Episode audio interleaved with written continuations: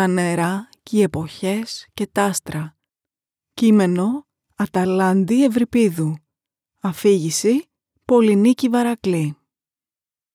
Κάτω από τις ανθισμένες δαμασκηνιές το χιόνι λάμπει μαλακό και αφράτο. Απάτητο από πόδια ανθρώπινα ή θεϊκά. Στην άλλη όχθη του ποταμού οι εποχές μένουν αιώνια παγωμένες κάπου ανάμεσα στα τέλη του χειμώνα και στις αρχές της άνοιξης.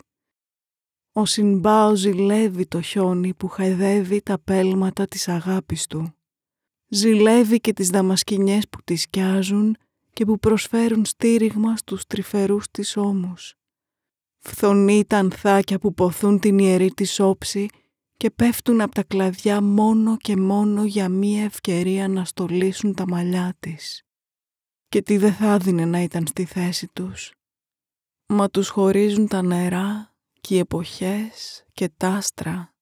Στη δική του μεριά έχει καλοκαιριάσει. Το κοπάδι του βόσκει λίγο πιο πέρα. Τα ζώα έχουν ήρεμη ιδιοσυγκρασία, σπάνια του προκαλούν προβλήματα. Βγάζει τον αυλό του και με το βλέμμα κολλημένο απέναντι αρχίζει να παίζει. Δεν αργεί να εμφανιστεί.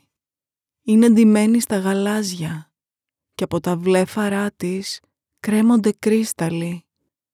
Μαύρα μαλλιά στραφταλίζουν σε έναν ήλιο που στη μια όχθη είναι θολός και ψυχρός και στην άλλη ζεστός και καθάριος.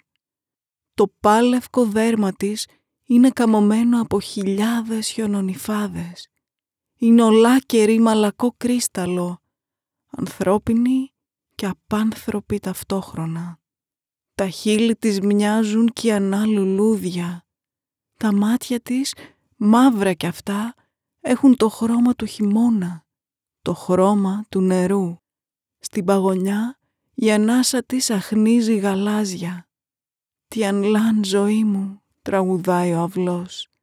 «Τι αν λάν κι ανώμου σύννεφο». Κάποτε τον έλεγαν απλώς Μπάο, αυτός που ανθίζει. Ήταν υπάκουος γιος, το καμάρι των γονιών του. Το μέλλον του ίσως ήταν προδιαγεγραμμένο, μα θα το δεχόταν στοικά και με ευγνωμοσύνη, γιατί έτσι είχε μάθει. Μέχρι τη μέρα που η Τιανλάν κατέβηκε από τον ουρανό, από το παλάτι της πέρα από τα αστέρια. Ο Μπάο την πόθησε με το που την είδε γιατί τι άλλο μπορούσε να κάνει. Ήταν ένας βοσκός, ένα σκληρό, ζεστό κορμί που λίγα χρόνια θα μετρούσε. Και αυτή ήταν χιόνι και δροσοσταλιά. Είχε δει τον κόσμο να γεννιέται και είχε βαδίσει στο ταό για περισσότερο καιρό από όσον υπήρχαν άνθρωποι και ανάσεναν.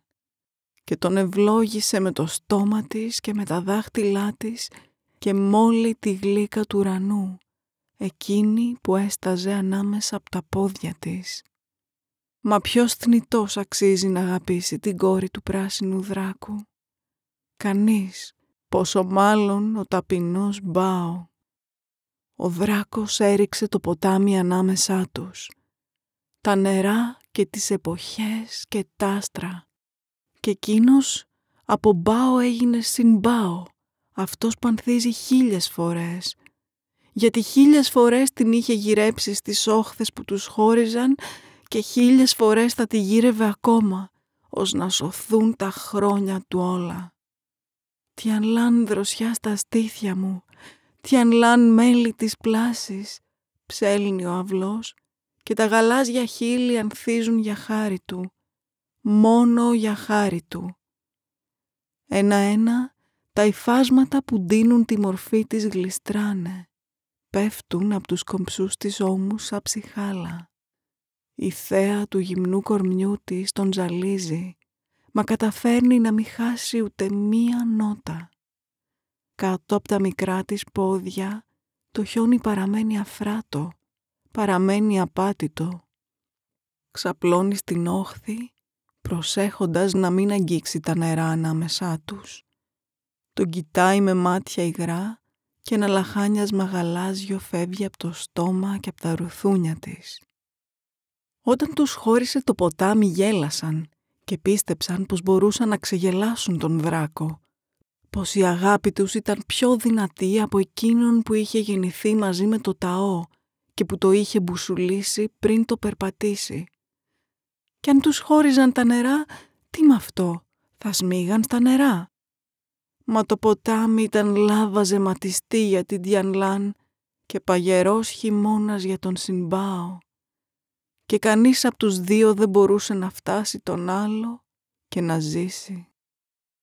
Τον κοιτάει και αγγίζει τα μικρά της στήθη. Γλιστράει δάχτυλα μέσα της και αγκομαχάει από ειδονή. Δεν αρκεί, δεν αρκεί. Ακούει την απεγνωσμένη της φωνή μες στο μυαλό του. Σε χρειάζομαι. Ούτε να μιλήσουν δεν μπορούν. Τα λόγια τους χάνονται μες στη βουή των υδάτων. Και ο Συνμπάο κάνει το μόνο που μπορεί. Το μόνο που κάνει πάντα. Ρίχνει τον αυλό του στο ποτάμι. Χίλιους αυλούς έχει ρίξει και θα ρίξει άλλους χίλιους, ως να σωθούν οι ανάσες του όλες και πια να μην μπορεί να παίξει. Εκείνη τον πιάνει, βρίσκει τη μεριά που άγγιζαν τα χείλη του και τις μπρόχνει μέσα της. Αυτός λύνει το παντελόνι του και χαϊδεύεται. Όλο του το κορμί πονάει από ανάγκη για την Διανλάν του. Ψελίζει το όνομά της, μα είναι λίγο. Είναι τίποτα για κάποιον που έχει γευτεί τα πάντα.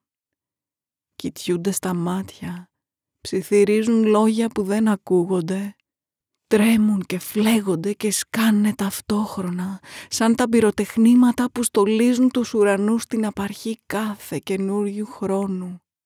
Μα το ποτάμι κυλάει ακόμα ανάμεσά τους και ο δράκος είναι ακόμη πιο δυνατός από την αγάπη και οι άνθρωποι είναι ακόμα ανάξιοι για τις θέες.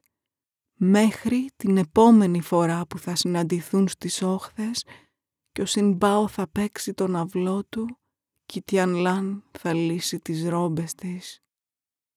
Ακούσατε το διήγημα «Τα νερά και οι εποχές και τα άστρα». Κείμενο Αταλάντη Ευρυπίδου. Αφήγηση Πολυνίκη Βαρακλή.